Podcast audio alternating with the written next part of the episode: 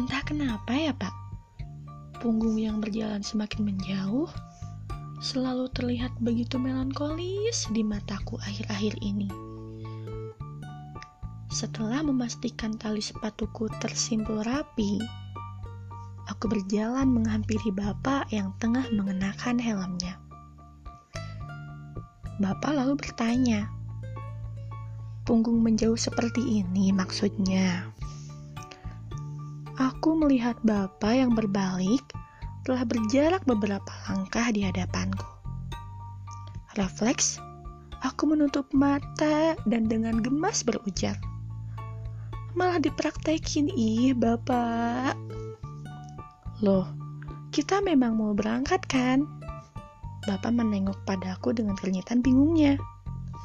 Dagu bapak lalu menunjuk sepeda motor yang terparkir di pekarangan selaya bergurau. Gak mungkin kan kalau bapak harus berjalan mundur?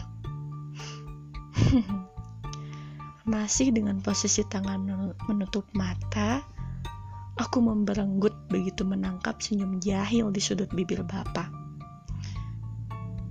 Beberapa detik kemudian, aku telah ambil posisi di balik punggung bapak bersiap untuk berangkat ke sekolah.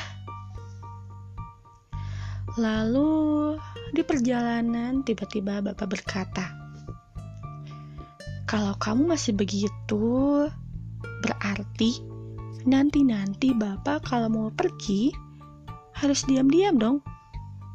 Biar nggak ada punggung yang berjalan semakin menjauh." Seperti katamu itu.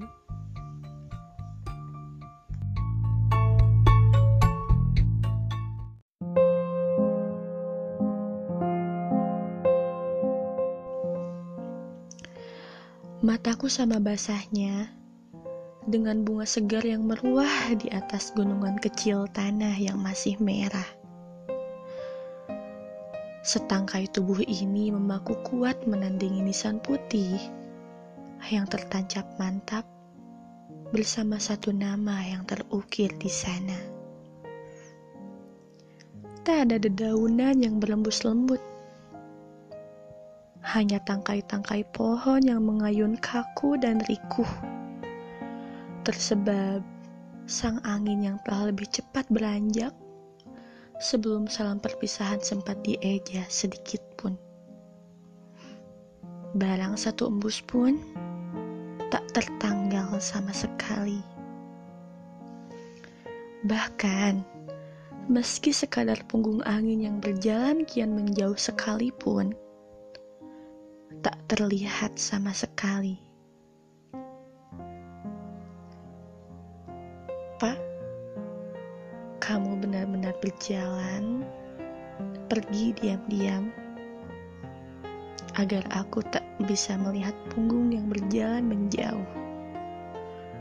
Seperti yang sempat kukatakan padamu dulu.